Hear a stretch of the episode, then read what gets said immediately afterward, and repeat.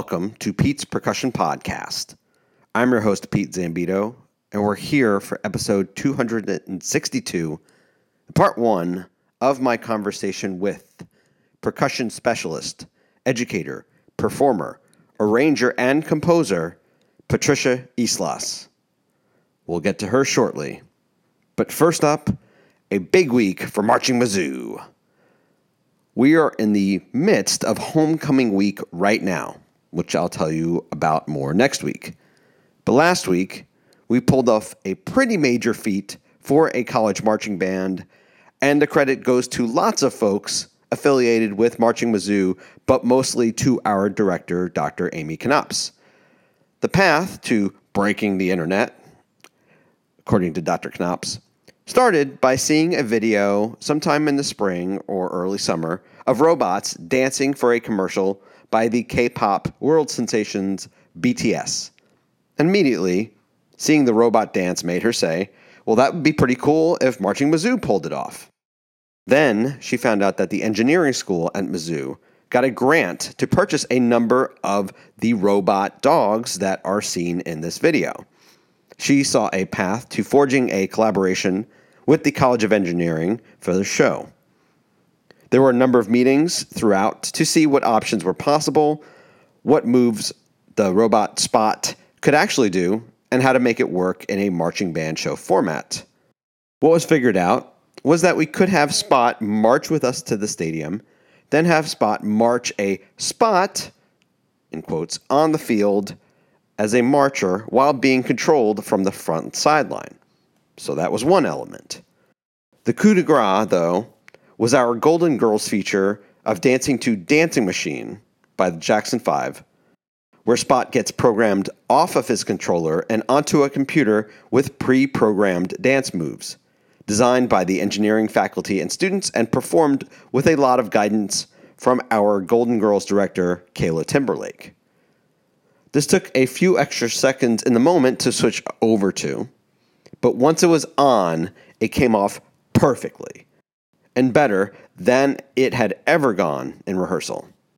And I kid you not, the engineering students that we worked with celebrated like they'd won the Super Bowl.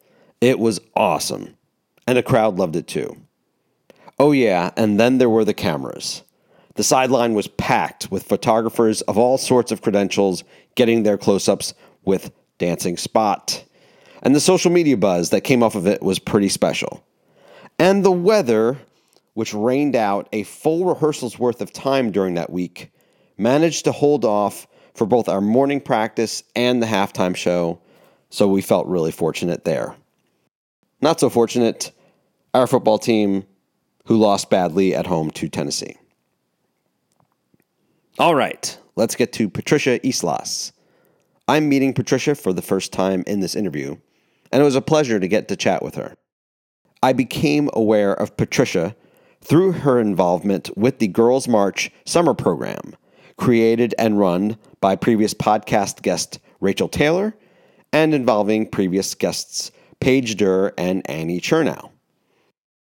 Patricia is connected further through her involvement with the percussion program at Coppell High School in Texas, where Girls March was held and where Annie Chernow had run the program.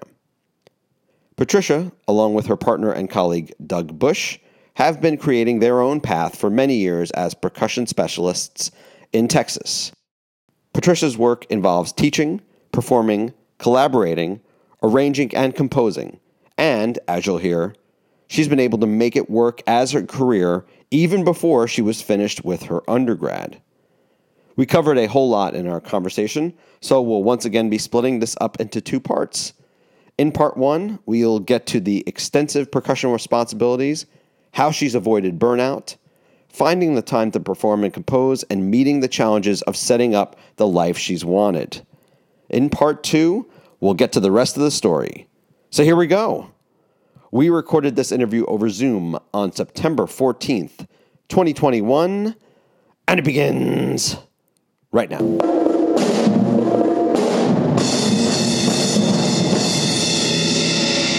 Is that a like a, a galaxy nebula, or something like that, behind yeah. you? Yeah, I think it's. I don't know. I think maybe it's done from a photograph, but um, I'm super into space. I'm like a, you know, a science nerd. So awesome. Uh, that sparks joy in my room here. So it's oh good. it's there. and then the other thing is if something comes up, and I have no idea what this would be, but if something comes up and you don't want to talk about it, whatever's your way of telling me to stop with the, uh, you know, the interview, just give me, show me, give me the sign on that. Sure. just walk out of the room. Just um, you know, ev- evaporate into the galaxy. You know, whatever.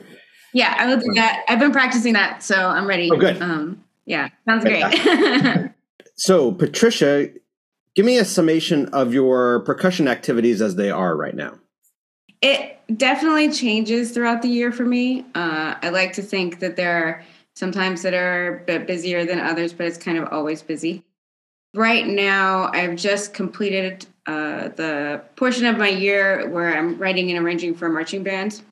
Like that gets pretty intense at the end of the summer. Like the end of July, beginning of August is is probably one of the craziest moments of the year because I'm trying to complete the arrangements, and on top of that, all of the uh, drumline camp slash marching band camp stuff is getting rolling. So those kind of overlap. Uh, so I'm trying to teach potentially like five hour days, Monday through Friday or Monday through Saturday, and then also finishing up writing. So it gets a little bit crazy there, um, but we're past that now. And currently, you know, school has started. Uh, I'm primarily teaching lessons. Like I have a percussion studio of about 40, 45 students right now um, through Coppell. That's usually it's a little bit more than normal. Um, but I'm teaching lessons, and then uh, on top of that, at Coppell, you know, the the marching band thing is happening. They have rehearsal almost every day after school. Uh, football games on Fridays, but on Wednesdays is the day that we the drumline has off for marching band rehearsal. And we get to focus primarily on our standalone drumline show you know at Coppell we, we do the competitive marching band show and and that's a big deal um, but the kids also perform a completely separate, you know, six to seven minute show of, of additional music that's just drumline that we typically take to drumline contests. And we record a really awesome video at the end of the season and everything. Um, so Wednesdays is our day to do that. And so myself and my husband, who I also work with, Doug Bush, um, we go up on Wednesdays and work with the kids there. Uh, also on top of that there's uh, you know a couple of schools that we potentially will clinic for uh, groups that maybe we've written for for the season or local groups that we you know kind of work hand in hand with. Um, one of which this year is wakeland high school. They're up in frisco and um, their percussion director brian teed has had us write the marching band and, and actually drumline show beats for a couple years now and they have been invited to go to the Midwest Convention. Oh, Both their band and their percussion program has been invited. You know, they actually were invited in 2020, but because COVID and like nothing happened, it was this year that they're actually going to go. And Brian commissioned us to write a percussion ensemble along with a, another guy, Justin Shelton, who kind of does some of their sound design out there. We've collaborated on a piece. Doug and I are going to perform with the kids uh, at Midwest this year. So we're working on that and going out that, going out there for some of that. So it's kind of a lot of things all happening at once, but that's typically the team Islas way. So it's pretty normal. okay, well, let's begin here. Where are you centrally located? Are you in Coppell? Uh, I live in Plano, Texas. Okay. Which is a little bit of a drive from Coppell. It's like maybe a 30, 45 minute drive from Coppell mm-hmm. um, a little north of, of Dallas, probably 30, 35 minutes north of Dallas. Okay. And how, how far are the other schools that you were mentioning? Are they in the in the same general range? The same general range. We found that like Plano is a is a good landing spot because it's fairly centrally located to a lot of the places that we'll go.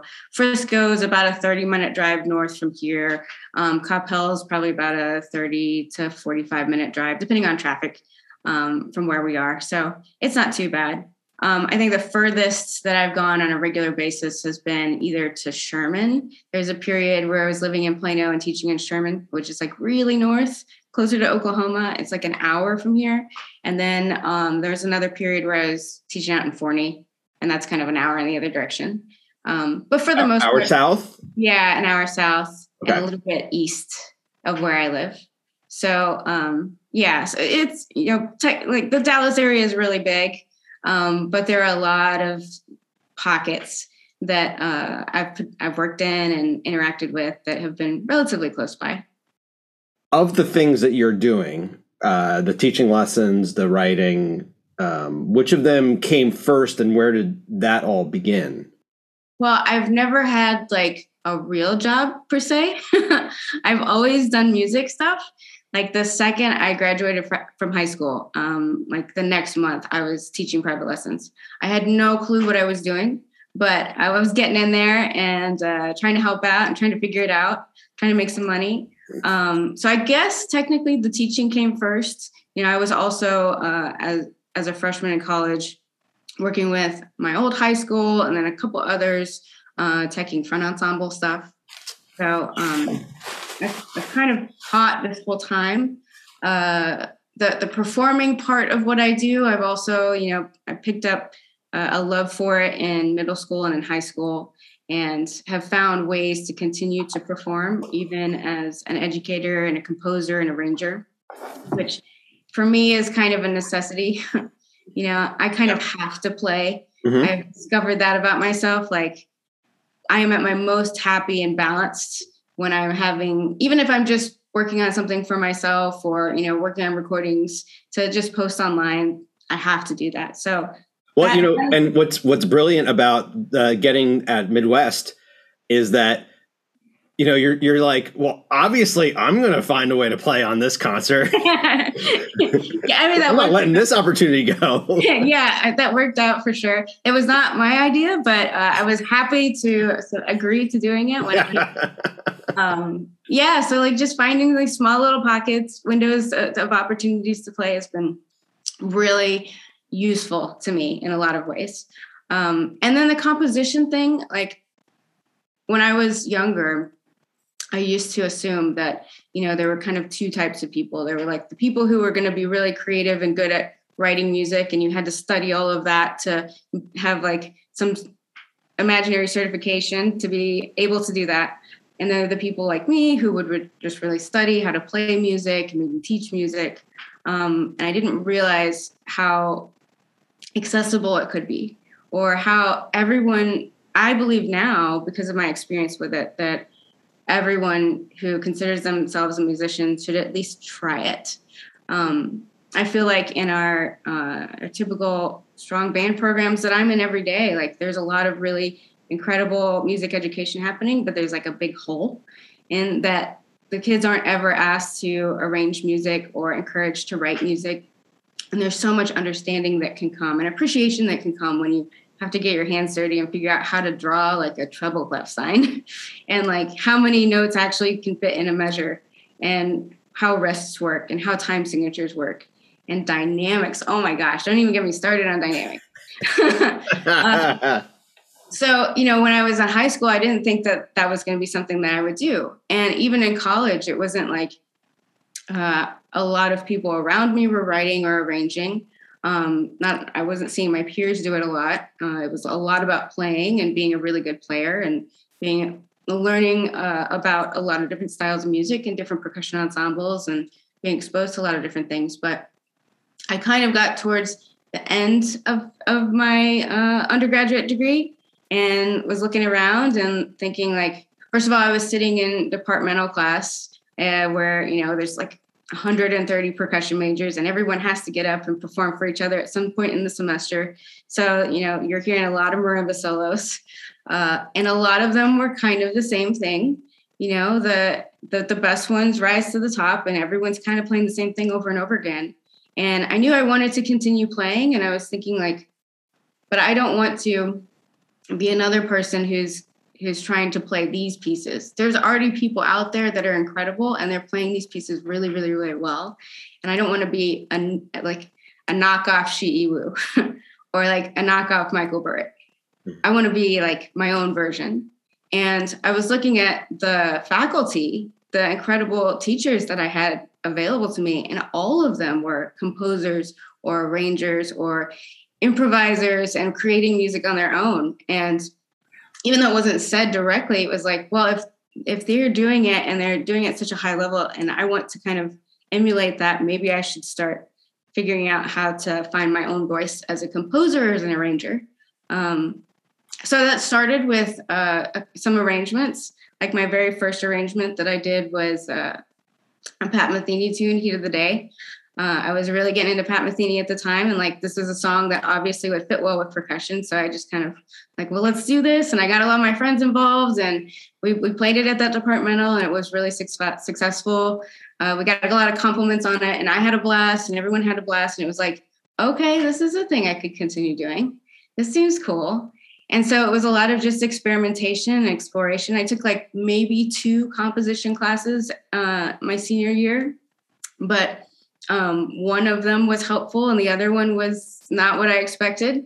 Uh, and then after that, I just kind of, uh, once I graduated, I, I bought myself a vibraphone because I also realized I'm not going to have anything to play on. I'm not going to have access to a marimba in a second as soon as I'm done here. So I couldn't afford a marimba, but I bought a, I could afford a vibe. So I bought a set of vibes and I sat down and I just started creating. I just started writing and experimenting the process by which you are starting to write, particularly after you're done, how long does that lead into either writing original music or arranging at that point for drum lines and fronts and all that stuff? Probably in the last year or so, year and a half of my time in college. I was also simultaneously getting into teaching drum corps. I never marched anywhere, um, but uh, through uh, my relationship with Doug, he was he was teaching drum corps called Southwind, and uh, they needed some help and they needed a front ensemble tech. So I was going out there and working with them a little bit, and that was an opportunity. I wasn't writing the beats there, but that was an opportunity for me to experiment a little bit with arrangement because we were performing an I and E. Like we would do a percussion mm-hmm. ensemble. And so I would do, um, I think we did Heat of the Day, a version of Heat of the, Heat of the Day. Um, I arranged, I was really into Bjork at the time. I was, mm. I, I, still am. She's yeah, like, yeah, you should be. That should be a, a, an ongoing favorite, thing. Yeah, she's like my favorite artist of all time of any genre of art. Awesome. Uh, I love Bjork. And so I did a version of one of her songs, an arrangement of one of her songs, uh, a Michel Camilo tune. And so uh, that was good practice for me because uh, I was learning like what things were working and what things were going to be really difficult to achieve for even a high level group. Uh, and we're rehearsing every day. So having that direct interaction with the people that were playing my music was really useful and important. Um, I also through drum corps we got some connections of writing some band shows, like very small groups, like in Oklahoma, where you know, we get notes that the, there's two timpani and they're they're broken and they can only do notes of like B flat and F. And the key signature of most of the show is like I don't know, E major. Right. of course. Of course. it's like, uh, okay. is, these are some interesting parameters that I have to be creative in. Uh-huh. Um, so that was starting up. Also, um, Doug and I were were teaching at, at Sherman at the time. He was the percussion director, and I was teaching lessons. Um, but of course, we were also working with the the marching band and the drumline.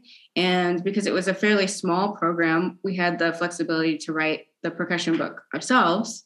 So I was writing for the marching band there. Um, we also dabbled a little bit uh, in indoor, and so there was some experimentation there, working with the kids in that program so that started a little bit. It started getting going. I started getting a little bit of experience, um, but it really took off. At least my writing and arranging for drumline really took off um, when uh, I started teaching at John Horn High School. Um, it's in Mesquite. It's located in Mesquite, which I guess if you're looking at the Metroplex is kind of a little bit east of Dallas.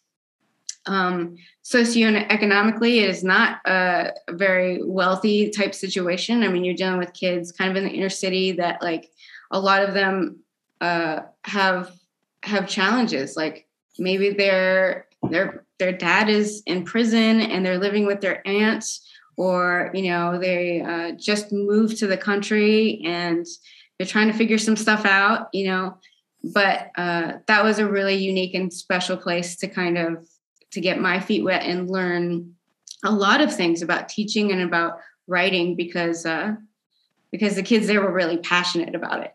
Because it was this this thing that was uh, unlike any other thing in their life that was you know taken to an extreme high high level they were asked to show up and work really really hard. And there were people teaching them and standing around them that expected a lot out of them which i think in a lot of cases for for those types of kids they hadn't experienced before. Um, so that was a really special experience for me. But i'd kind of been teaching a little bit like I'd, I'd gone and taught a camp or two there over the summer. And uh, they, they started to get a little bit better like john bingaman was their percussion director at the time. He was he was the reason that i was there. Um, and he had start to grow, started to grow the program a little bit. And they were having a little bit more competitive success, but there was kind of this block they couldn't get past the beats. Like they were starting to perform better than the quality of the music that they were playing. Mm-hmm. So John asked Doug and I to arrange their music one year. I think it was 20, 2010 was the first year. 2010 or 2011 was the first year that we wrote for them then.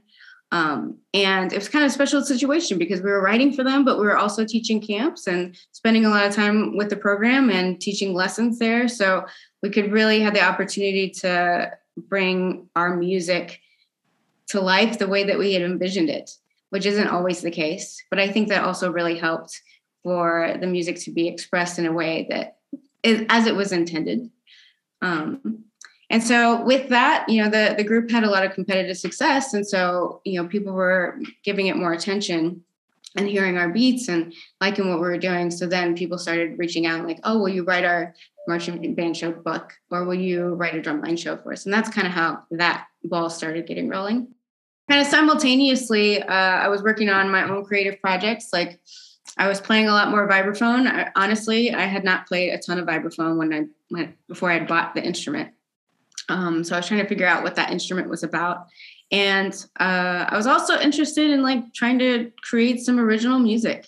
Um, I was listening to a lot of different things. And I, I mean, obviously, like all of us do, I hope, uh, we have a passion for just good music and finding what that is. And so this was an outlet for me to kind of creatively express all the things that I was hearing all of these artists I was listening to do. It was like, oh, those are really cool toys. I want to play with them. Let me figure that out. Mm-hmm. Um, and so I, you know, Doug and I had kind of created this duo, Team Islas, that we were performing. He was playing drum set primarily. I was playing uh, vibraphone. Sometimes we would perform with uh, a bass player, a guitarist, uh, I was also really at the time into like electronic artists. I mean, Bjork was doing her thing, but also like Squarepusher and um, Aphex Twin were, were hmm. doing really cool things that would just fascinated me at the time. Like there's all of these interesting textures and this compositional structure that I had not really been exposed to before. And this instrument that wasn't acoustic, but it was really exciting. So I, my, I had a mission to try and figure out how to blend the two, like try to figure some electronic stuff out, but also do that with acoustic instruments. So that was kind of what Team Islas was becoming. We were finding any opportunity we could to perform. You know, sometimes little coffee shops, sometimes downtown in in Deep Ellum and clubs where like Slayer had performed back in the day, and then we're playing our little, you know, vibraphone drum set duet thing. It, was yeah. pretty cool. It was pretty cool um, percussion ensembles you know like percussion ensemble concerts are really big in in the dfw area especially in the spring. And so we'd often come out and um, play some of our, our stuff with with the students there for those concerts. So just any opportunity to perform uh, our stuff we would we try to take it. Got it. So so originals, and then you know these the Slayer place was probably all into all the Bjork covers oh yeah, Medulla album, you know, stuff that you were probably uh, pulling out. So you know. yeah, I mean that was fun because uh, there was there was one gig that we did. You know, there uh, Erykah Badu is big in the Dallas area, and there were a lot of musicians that would play with her. And I think every Wednesday night they would like have a jam session basically. And so we opened for that once or twice and it was always interesting to see the audience's reaction to us like we're setting everything up and they're like what is this what is this going to be and then we'd start playing and then you see them kind of like oh no, this is really cool. This is different and this is really cool. And uh, there's a lot of like obviously passion here and like, where'd you guys go to school? Where are you from? Like, where did you come from? Um, kind of that realization that was always fun. No, that's that's that's super cool. Uh, that that's working out that way. How long have you been uh, involved with Coppell? Uh, I first started working with Coppell in, I think, 2016. Doug was there uh, one year before I was. Uh, the percussion director before Annie Chernow um, was Zach Shear. And I think maybe we had gone to school with Zach. He might have been just like at the tail end of when I was about to graduate. Um, we overlapped just a little bit. But, uh, you know, he had seen our stuff and knew about us and um, had had heard about our reputation in terms of teaching and had heard music that we'd written and he was really adamant about getting us to to help him out at Coppell. He wanted to change the program there at the time. He had that he had been there only for a little bit, maybe a year before Doug got there, and um, he was already trying to uh, start to develop the program even more from when he inherited it. Um, they had already won call for tapes for PASIC at that point and so the percussion ensemble scene at coppell was was rolling. Like the kids were really hyped about it then. They were coming up with percussion ensembles they wanted to play.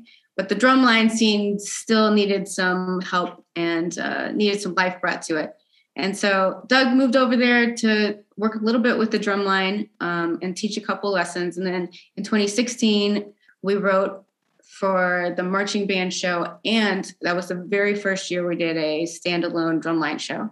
Um, and then I started teaching lessons there as well and working a little bit with the drumline. Um, I was still at, at, a couple other schools at that time. Uh, I think maybe we are still teaching at Horn. And then there's another school in the area, Highland Park High School, and in Highland Park, Texas, which is like Dallas, Dallas, hmm. uh, like a very wealthy part of Dallas. Uh, and that was a really strong program. So we're teaching like a day or two there.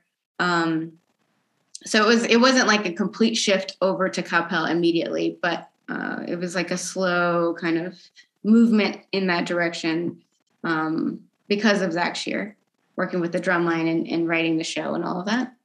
So when you've been moving through all these different districts over the years, how are you making decisions about how many students you want to take? how are you invested in one school but moving to another how is I, am this is this part seems hazy to me so i'm, I'm curious like how, how are you uh, able to kind of move in and out of all these different places in the ways that you are when i initially went into college i knew i didn't want to be uh, a band director i grew up in uh, the colony texas which is another suburb of dallas a bit north and when I was there in like the mid to late 90s, uh, not a lot going on in the colony except for the band program. The band program was like pretty banging. In terms of like competitive success for like a, a high school, Texas high school marching band, we, our band program, we did we did all we checked off all the boxes, like UIL state marching contest finalists, marching at the Rose Bowl parade, um, TMA honor bands, you know, invited to perform in Meso, like all the stuff. And so, it, you know, I was really fortunate to have those experiences, but I was looking around at the, the directors and they looked, they took a toll for sure. Like all of that seemed very stressful and intense. And I hmm. knew that's not what I want, the route that I didn't want to go. Um, but I wasn't exactly sure when I got out of college what my path would be. Even back then, the results of that kind of life on the rest of what you ever on the on your well-being you already were like that's no i'm not yeah. i'm not doing that i love music. I love making music. I like playing music but uh, i could tell that that specific career path was really intense even back then. Um, and i knew that wasn't going to be i wasn't going to be able to fill what i needed out of a music career by doing that. Um, so it was off the table but it wasn't that I didn't enjoy teaching. I did enjoy teaching. I mean, even when I was in middle school and in high school, I was helping my friends out, learning things like percussion ensembles that they were struggling. I was kind of already doing it from the beginning.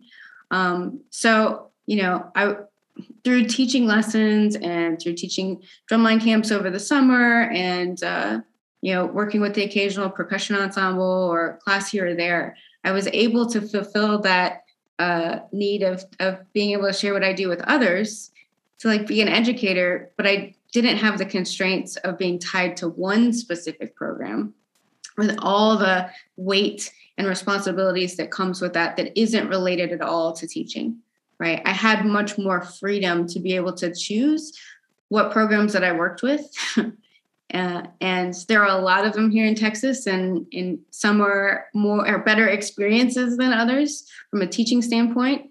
Um, i was able to choose where i worked and also who i worked with which as i'm sure you know like sometimes you can do really difficult things that suck but if the people you're around are incredible it's fine. You're going to be fine. Um, and it could be the other too. oh, it can definitely be the other way around very, very easily. You can have, you know, on paper, it can be like the perfect ideal thing, and it can be miserable because of just one person's attitude. So, you know, for me, that worked out really great because it was, uh, I was getting everything that I wanted from it. I mean, I could take on as many lessons as I needed. I think at the most, I'd probably ever had was probably somewhere between like 50 and 55 lessons at various different schools. Like there was a, a lot a, a, long period where i would be at two different in two different districts or three different districts throughout the week. And that worked out well because if something went down at one school um, or if you know percussion director decided to leave and i didn't know who was coming in or they had their own team of people. Then I had these other schools that I could rely on. So there was a sense of security there, even though I was doing a job that doesn't typically, you don't typically view teaching lessons of having security. Security because uh, I had built that in uh, to the system. And what was really fantastic that I realize now, having looking back, look back at it all, is that I was still getting an education. I was learning how to teach by seeing the insides of all of these different programs um, which I think is extremely uh, effective in in my ability to teach now. Like, I think everyone who wants to be a music educator should force themselves, if, even if it's while they're in college, to teach in as many different programs as they can, because you're going to see the good, the bad, and the ugly. You're going to see stuff that that definitely does not work, and you're going to see it firsthand and you're also going to discover tools and tricks that you never even knew could be effective by watching things work. Um, so that was uh, really integral in, in, my development was continuing to teach in different programs and work with different educators um, and deal with different types of kids you know that's a challenge too is like you know every it's tough as like a, a you know, percussion director or band director because you're uh, isolated with your program all the time and you're kind of insulated and you don't see what's happening down the road. And so it's very easy to go like, oh, well, this is a problem because of the situation I'm in, because of the school I'm at, because the support that I don't get. But there are uh, problems like that everywhere. They're just different. So by being in different programs and being in different districts is able to like kind of navigate that a little bit easier. Yeah. Yeah, I can definitely see that. In the position that you're in, when even though it's more it's it's it's high school focused. But you know when you do get to uh, maybe if you get to clinic at a college uh, here and there do you, do you tell the students like you should be at the very least if you're interested in this going back to your high school and doing and helping with the summer any of the summer stuff or like you're you're I, I would hope paying this forward basically to to oh. the next generation yeah, absolutely. I mean, in those situations, we usually get like an hour to talk with a studio, you know, and some of that might be playing. There might be playing involved, but you know, having been around this activity and, and been around, I mean, Texas is known for like being kind of the promised land for music education, especially for percussion education, because we have so many opportunities and so much funding our way um, that it also we have kind of turned it into like this almost impossible machine. I mean, obviously, I think everyone at this point is aware of like the the burnout that happens and the the turnover that happens. Um, and I think part of it is the system, but I think a big part of it is that we've kind of done it to ourselves. Um, I mean, it's been around for a long time. It's not a new thing. Like I was saying, when I was in high school, I was kind of noticing it. There's so many young people who come out of college and they're excited to like kind of uh, get their hands dirty and like get in there and um, really do some cool things. But there's a lot of stuff that they're unaware of. There's a lot of real life skills that the job demands of them that they're not even aware of nor are they prepared for. And so yeah anytime uh, doug and i get the opportunity to, to talk to a college group we, we're trying to like cram in as much of that reliable information as possible. Like this is going to be really hard and these are the things that are important and uh, these are the things you should be doing now to set yourself up the best that you possibly can if you are really serious about being a music educator. Um, i mean that that list is endless. So yes definitely anytime we get to talk with college students that's a big priority. No that, that's great. It's interesting. I think i would have i was going to save this for a later point in the in our conversation but it, but it seems relevant now. It's because you mentioned the burnout factor.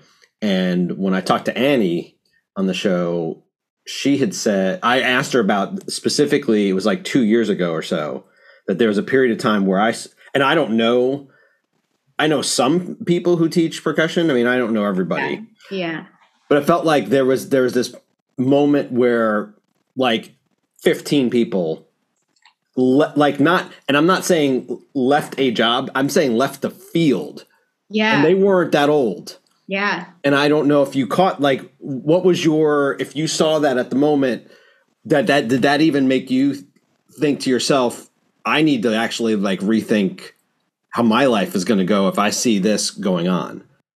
I'm in a kind of a weird position uh, because because of the path that I have taken has not been as direct as I think a lot of music educators take um, and it's kind of been a choose your own adventure way of doing all the things that I wanted to do.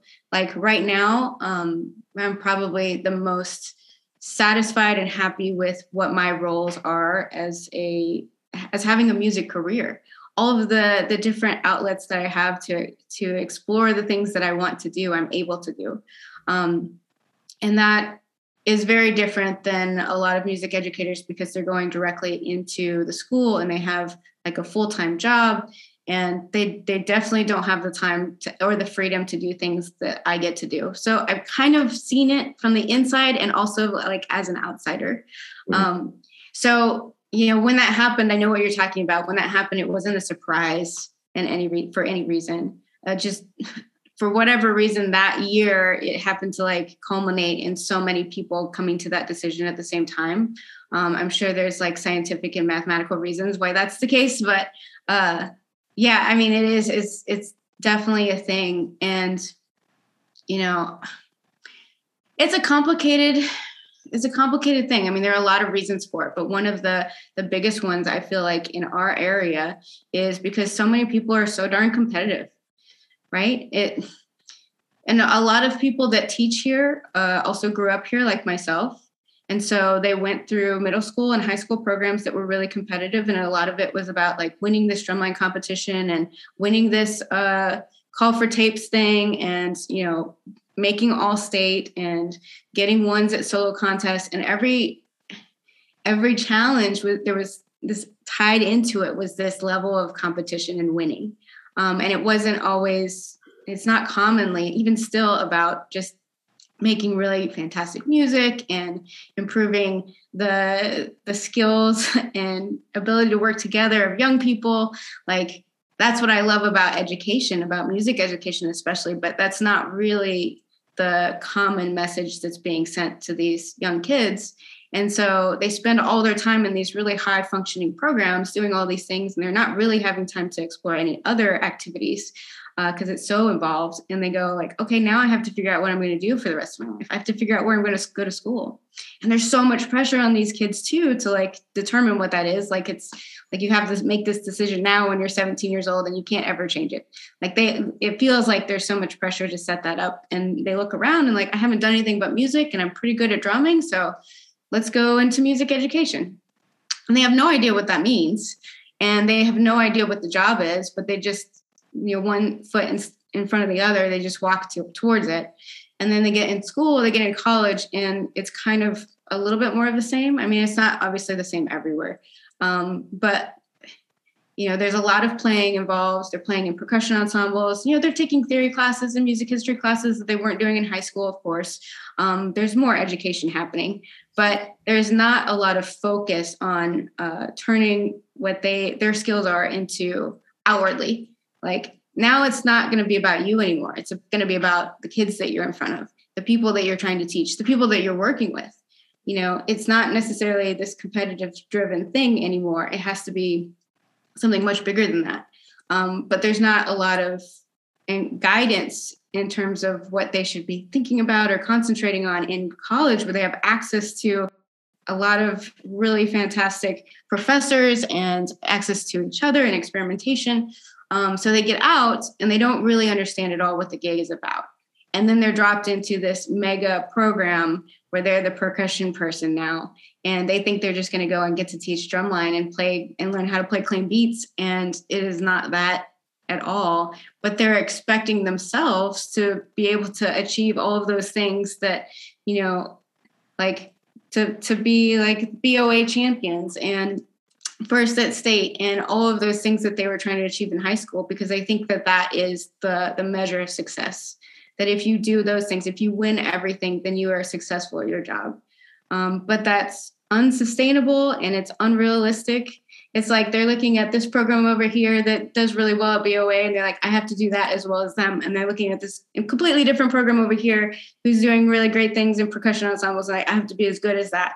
And they're looking at this program here that like it's about the individual, and they put a lot of effort into their lesson program in studio, and their kids are doing well at state, uh, like state auditions and solos, and they think they have to do just as well as that person too. And it's it's kind of ridiculous. When you think about it that way, it's ridiculous.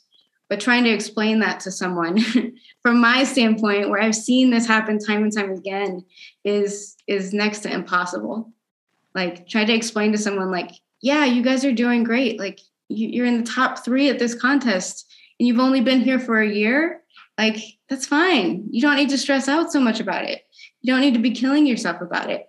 You're you're on the right path for people who have not ever heard that before, for people who have not thought about like maybe it's not just about winning everything. It's difficult. It's a difficult pill to swallow, and it's it's really hard to convince them to view this whole thing in a different light. Um, but in my experience, it's possible. It's possible to have a program that's really successful competitively, but doesn't focus on the competition. Um, and that's a really great place to be.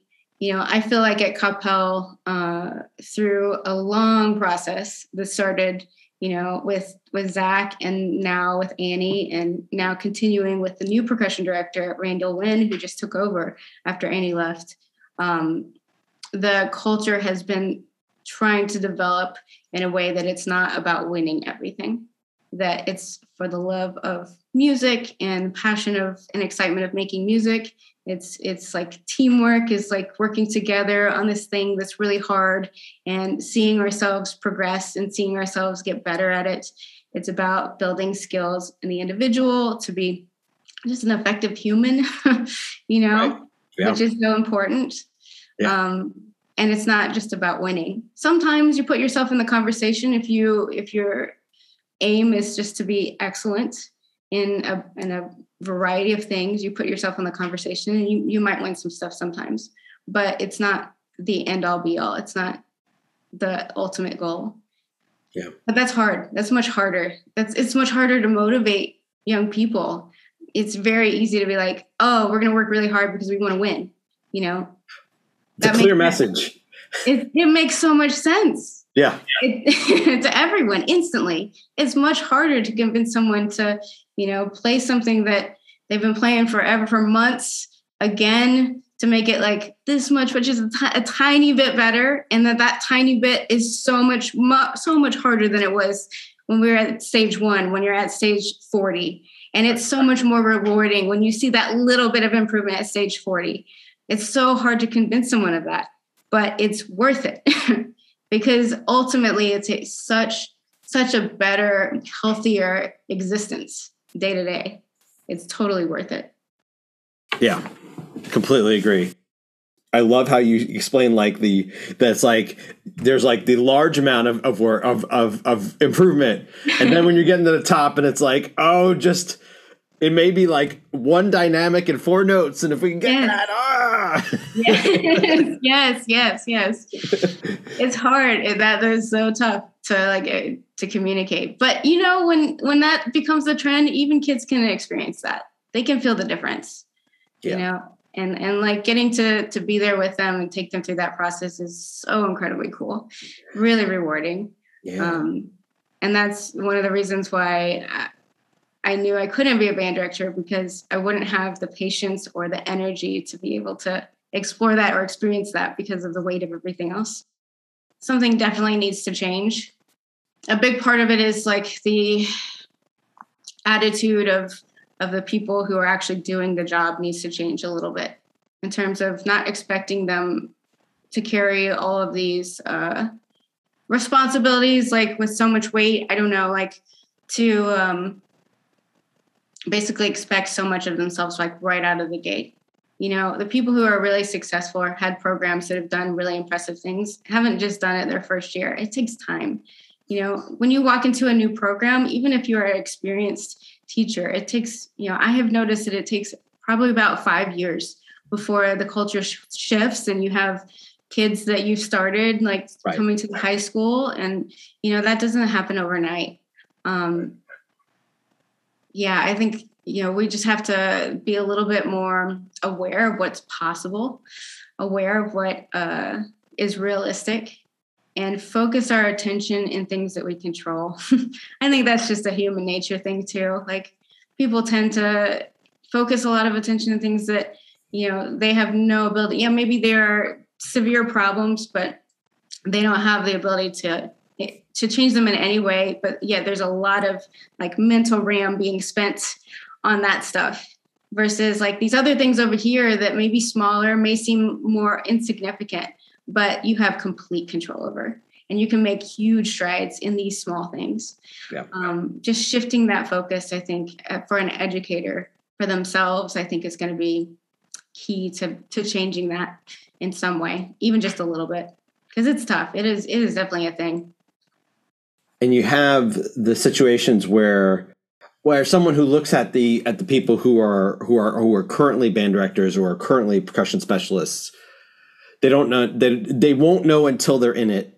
All the other that like the teaching part is the easy is by far the easiest thing that you're dealing with. Yeah. It's all the prep it's all the emails it's all the meetings it's all the phone calls it's all the parents it's all the school boards it's all the football coach. Like yeah. it, it's all of the other stuff is is is a huge part of that job that you just you until you're doing it as you know you're not you just have no idea that that's also what you're dealing with. Yeah yeah. I mean management skills and and leadership skills like you know at a program like coppell you could have like 100 120 or 30 kids total from sixth grade through high school through seniors that you're trying to to deal with and manage then that's a lot of people and their parents involved as well. And then you have a staff. You know some of these big, band programs have like a head band director and assistant band directors and color guard directors and you know multiple percussion directors fortunately at some of these schools. And that's a lot of people that you're having to interact with and the ability to communicate well with those people and realize you're on the same team. And uh, having those like social skills are are not necessarily ones that are cultivated in uh, music edu- getting your four year music education degree. I mean, it can't mm-hmm. be. There's just too much stuff there. Yeah. Um, but it's all of those things that we're talking about that are things that'll make or break you, that will you know make the job easy, not easy, but easier, or uh, make it just impossible. So that you know, quality people just realize it's just too big and they have to to do something else. I think that's it. I mean, also, you know, I don't know that it's necessary for people to to pick one career their whole life and just do that. Sure. I don't think there's any harm in like I do this for a while and I learn a lot from that and I I grow a lot in that experience and then you know that I've kind of gotten what I need from that and now I want a, a new challenge and I want to take that into a, a, different area. I think that's fine. Um, and I think a lot of the people that we're seeing leaving are are finding that yeah. for themselves too. I think that's part of it. So in seven years, when when we see that you're on the International Space Station, we'll know that you know you've you've adjusted to your new uh, lot in life, I guess. Absolutely, absolutely. Actually, I was just watching. There's a like a documentary series on Netflix that just popped up. That's like following um, SpaceX, and they're sending civilians to space. Mm-hmm. Um, and so I was watching that, and that was really fascinating. And so they have like you know a nurse that they're sending up. She's like 29 years old, and they have you know a, a lady that's like in her 50s. She's always wanted to go to space, and now she's finally getting this opportunity. It's like, yeah, I don't know that I personally would have the guts to actually go through with that. I think I'm too much of a wimp on that end. But I can live it vicariously through these people on this show. Fair enough. One other aspect I, I know that you that recently you you discussed at least on social media is that I believe last year you came out with your first book of music, right? Yeah, yeah, yeah. Momentum. Um, yeah, I'm super proud of that project uh, you know, there's a lot of reasons for taking the time to create something like that for me. One of which was just to have some material to work with with my own students in my own, you know, lesson studio. Um, you know, there are a lot of materials out there for for mallet playing and um, for for snare drumming. My husband actually created a book called Super Hands, which is kind of uh, the the drumming version of Momentum. He wrote that before I did, so I was able to kind of learn a little bit from his process to create my version. But um, yeah, of like you know, there there are problems that I see every single year. Of you've got young kids that they they get out of sixth grade and they're just learning how to get around a keyboard instrument and maybe they play a, a, short etude and then they jump to seventh grade and they might have an opportunity to play like one more two mallet solo and then at the same time, they're also learning how to hold these four mallets, and it's uncomfortable and it hurts, and it's really technically advanced. And they haven't really had a chance to explore what playing marimba is about or get an appreciation for it. And so I've seen a lot of kids that, you know, are very capable who kind of see like marimba is pretty hard especially if I'm being asked to play with four mallets, pretty soon I barely learned where all the notes are and how to read music. Um, and so that kind of turns them off in a lot of cases because the challenge is so incredibly high and it keeps getting higher every year. Um, so a big part of creating the book was to try and uh, give some tools to players like that to help develop their skills so they can kind of gain a greater appreciation for the instrument and still develop learning how to play marimba while they're working on four mallets um, but in a way that was musically challenging as well. Um, but yeah, it's a collection of exercises, uh, some short etudes, like eight measures to 16 measure etudes, and then there's 10 two mallet solos in the back of the book. Um, so I, I, you know, I tried to organize it in a way that, you know, with with the, the concept of like, okay, here are all the problems that I'm kind of seeing with two mallet playing or four mallet playing, just in really good, successful programs. And let me let me see if I can help alleviate some of those problems by how I've organized the exercises and the types of work exercises in the book. Like what type? Like so specifically, like what? What are well, like, things like dynamics, right? Mm-hmm. Like um, how much time in front of a group or in front of a student is spent, you know, yelling at them to play something softer or to play something louder, right? Usually softer. Let's let's be like if we were to play the percentages, it's probably usually usually softer, but yeah. you know, sometimes it is it is the other way too. Um, but you know, when we get especially to like drumline setting or like the high school setting there's only so much time you have and there's endless amount of things to work on so a lot of the exercise programs there are like let's develop these skills but we're doing it pretty much at forte the whole time so throughout the book, there's about six chapters, I believe, of exercises and etudes. And so I tried to, to set it up in a sequential way. So, like the first chapter, the exercises, they're all at forte, everything's the same. And then the next chapter introduces forte and piano. So you're playing all the, the exercises at these two dynamics, exploring like what that's about. And then the next chapter, you're adding mezzo piano and mezzo forte. And then the next chapter adds crescendos and decrescendos. And then in kind of the later chapters, you're dealing with even accents because we see that on marimba sometimes. Um, I, I, don't know why, but yeah, they're there. Yeah, I don't, I'm not sure why either. I can't figure that. Um, uh, but uh, so it, it it has like this sequential process of developing those skills, but you get to spend time at each of them, focusing on on developing control and what that sounds like through the different types of technical things that uh, the book is asking you to play. Um, also, developing independence. There's like some exercises that specifically targeted towards like coordination and independence, where one hand is playing one thing and the other hand is playing the other thing. We don't see it as often in two mallet percussion, although I've utilized that in a lot of the solos. Um, but we see it all the time in four mallet playing. So, you know, if there's some exposure to it now then when it comes up when you're doing your your four mallet stuff for the first time, it's not brand new. I mean, those kids that have experience playing piano, I mean, that's great. They have that already built in a little bit, but I didn't have that experience as a young percussionist. And a lot of the ones that I'm teaching don't have that experience. So this is a chance to kind of get your feet wet with that a little bit, but the technique is still very familiar. Um, yeah. You know, things of that nature. You know, it's it's funny. It feels like because there's a number of folks in uh, in in Texas who with their consistent work like you have with the with lines for for so many years because like you know like frank chappell uh, emily tanner patterson came out with like a whole a whole um, curriculum based on it. Um uh i think keenan wiley like so there's lots of it's fun like it, it seems it ends up being a really good um you know incubator it seems like for ideas where you're just sitting there like i wish there was something that fixed this. Wait a minute. Yeah. Let me just let me just, i could do it. Yes. Um, but it's not easy. Right yeah. It's taken years like to kind of compile all of that together has taken is like a couple of like two two and a half years of like solid work.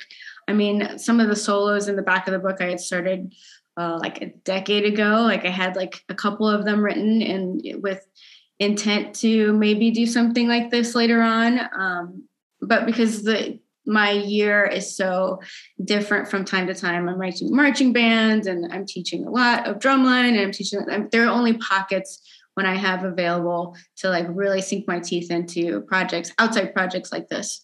So it's time consuming. And then the thing, you know, that uh, people don't realize when they go to create a book or you know write a piece is that you know all of the layout stuff and the construction of the book takes a lot of time too. If you're especially if you're going the self-publishing route which is what i did what doug has done with his books you get a lot of more control over the product.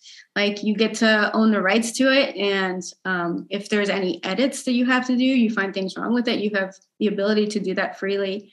Um, and then just from a financial standpoint you get to see more of of of the earnings of what that that book brings in but uh, it is a lot of extra work up front. well, you, you have to do all the promotion though for it. I mean, that's, that's the that's yeah. that's the challenge. Or and you have to be able to deal with the distribution. You have to you have to do all the the mailing, the packaging. Yeah, you know, you have to take care of all that too. Yeah, fortunately, the the method that Doug and I have gone, we're going through a company that kind of does all that. It's like print on demand. Mm-hmm. So um, they ship everything out. They print oh. it as it's ordered. So I don't have like a full room of books lying mm-hmm. around. Yeah. Uh, I know some people do that, uh, but that makes it a little bit more manageable. And then from the promotion standpoint, because of social media and, and access to everything that way, it's gotten a lot easier for someone like me to to be able to do this method and not have to go through a publishing company but yeah. it's it's definitely hard but so, so worth it. You know, uh, the book has done really well so far. I mean, it's been barely a year since it's been out. It's already like a bestseller at Lone Star Percussion. Um, you know, I've gotten so many incredible comments on people finding the book, people that I know that are colleagues, but also people that I don't even know from all sorts of places. Like, and using it in all sorts of different ways. Like some of them are using it with their young students in their middle schools and high schools, and some people are using it with their college students and running them through the book. Um, I even ran into someone who was telling me that he'd already gone through grad school and had gotten to the point where he was playing so much he'd gotten burnt out and like needed to take a break. And so he took a break and wasn't sure if he was going to come back and do this percussion thing because he was so uh, affected by the burnout originally that and he picked up my book and he started playing through a couple of the solos and was like it was because of uh, your music and a couple other things that I was playing that I started to find that love again for playing marimba and for playing percussion. I'm like, oh, that's so incredibly special. that's something that I could write, you know, would affect someone that way. And they could use it as, as that kind of a tool. You know, as a composer, as a creative person, like I try to write things that I enjoy, but I don't have the assumption that like other people are always going to get it or that everyone's going to yeah. get it or that anyone's going to get it. So when I hear people that uh, are, are, responding in this way, it's it's really incredible. Yeah, but you know, I'm, I'm glad you stated it like that in terms of not being sure about how other people are going to think about it because I I actually think encounter and and as much art as you've encountered and and you know over the years, the best art tends to be the most personal and the most directly relevant to the person creating versus mm-hmm. trying to make something that's like i guess trying to connect yeah because it feels genuine i think yeah. any any good piece of art you can you can feel that authenticity in it comes down to like what is art right if you go if you zoom out really far yeah. i mean it can be a lot of things for a lot of different people but for me it's always not always but i think it's just a form of communication really yeah. You know it's a method for us to explore and explain what we're about as individuals and our experiences about.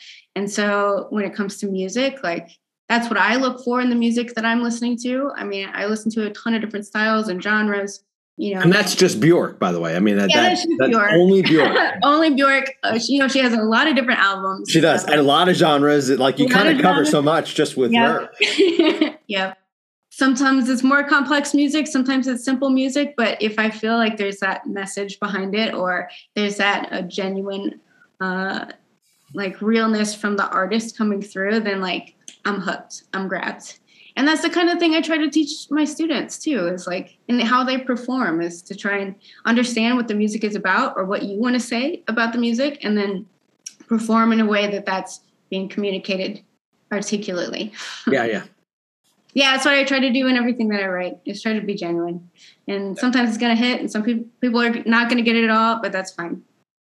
One other thing I wanted to ask about, kind of the the path, is that you know you mentioned how you were you, you've done this is what you've done like in terms of like you weren't taking other jobs everything that you've that you focused on is has been music um, focused in terms of your work past once you finished undergrad should I guess that that uh, financially that was that was a challenge for a bit to get started? I mean, I'm curious about just the how the the beginnings of of making that decision, but also realizing that you have you're going to have these financial challenges are going to show up just to kind of get your feet wet, for lack of a better word. Yeah, I mean, it's a risk. It's not an easy path.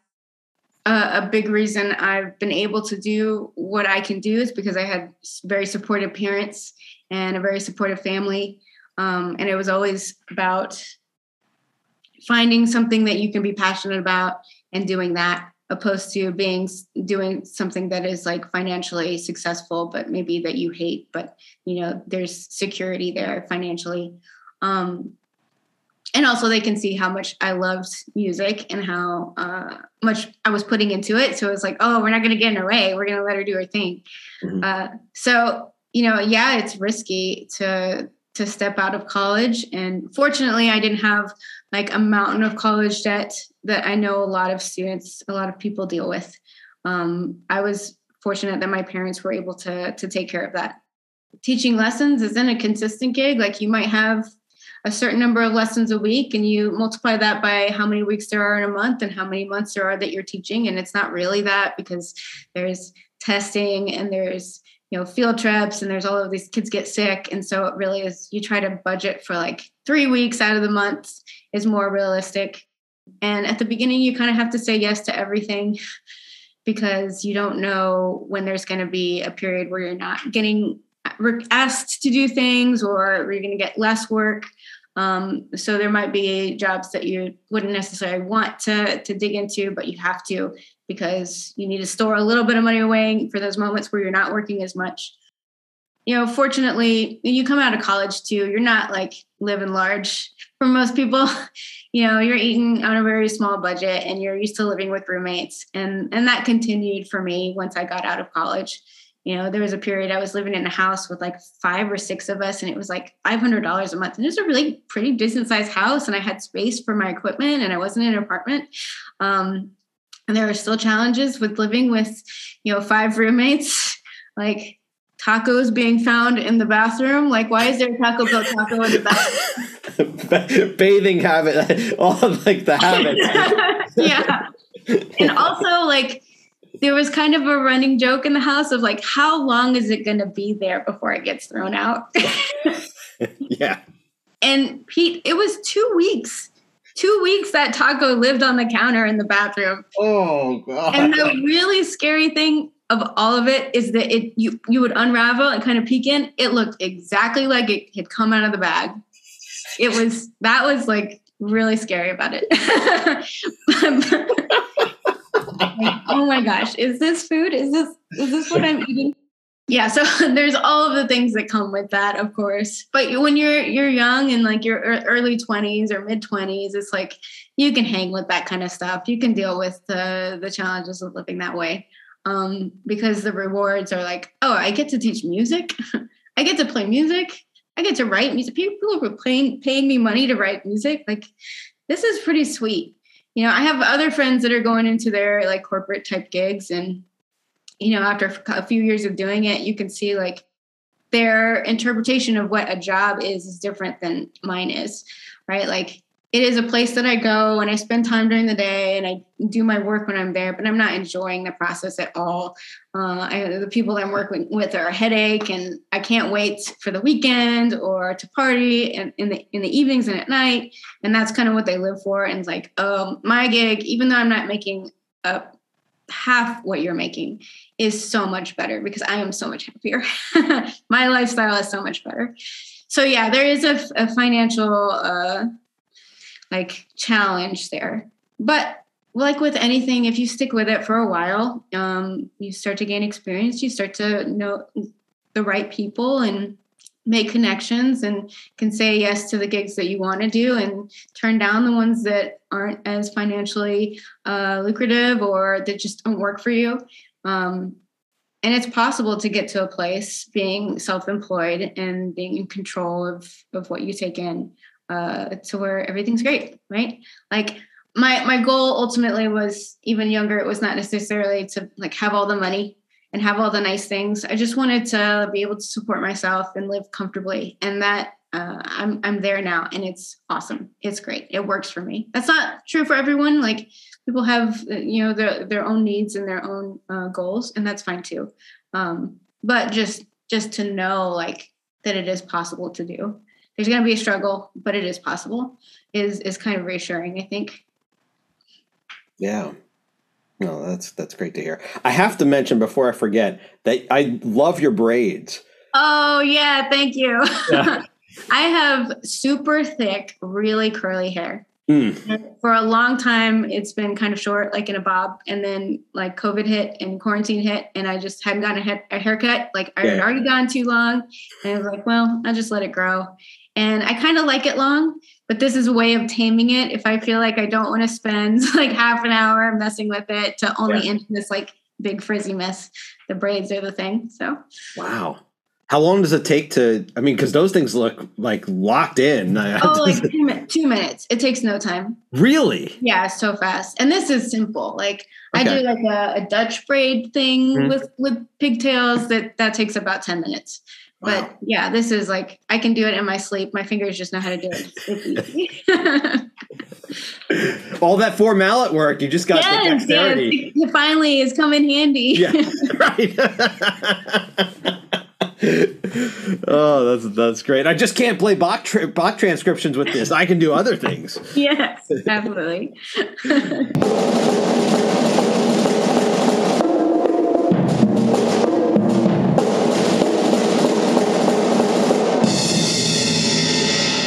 And we'll have part two ready for you next week. Stay tuned. This week's rave, and keeping it in the MU bands, is a concert performed on October 4th by the University of Missouri Wind Ensemble and under the direction of Missouri's Director of Bands, Dr. Brian Silvey. Dr. Silvey, while also being a good friend, is an excellent wind band conductor, pedagogue, and researcher.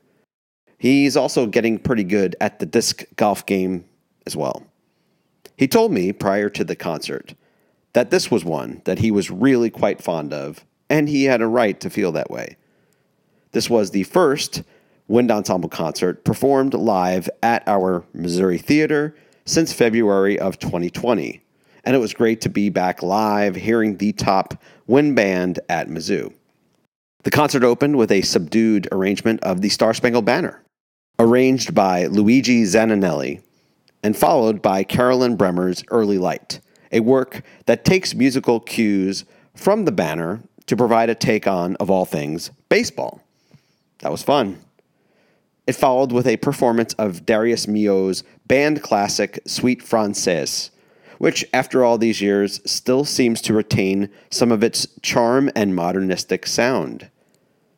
The group then followed with a performance of Eric Whitacre's October, which heralded the first public live conducting performance by our newest band faculty member, Assistant Director of Bands Dr. Christian Noon, and that went very well. Then came the close to the program, and that really set it apart. Prior to this performance, Dr. Silvey provided some background on the final two selections, played without pause, and speaking to the political and cultural significance of them. Similar to the opening, the ensemble played Devin Moore's arrangement of Lift Every Voice and Sing, commonly referred to as the Black National Anthem.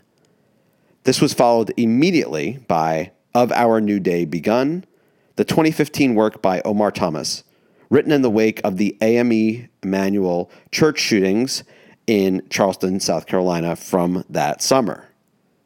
I can attest that I have not been as up on who is writing the best work for wind band these days. But it sure seems like Omar Thomas is at the top of the list, and one of the best composers writing in the classical style today.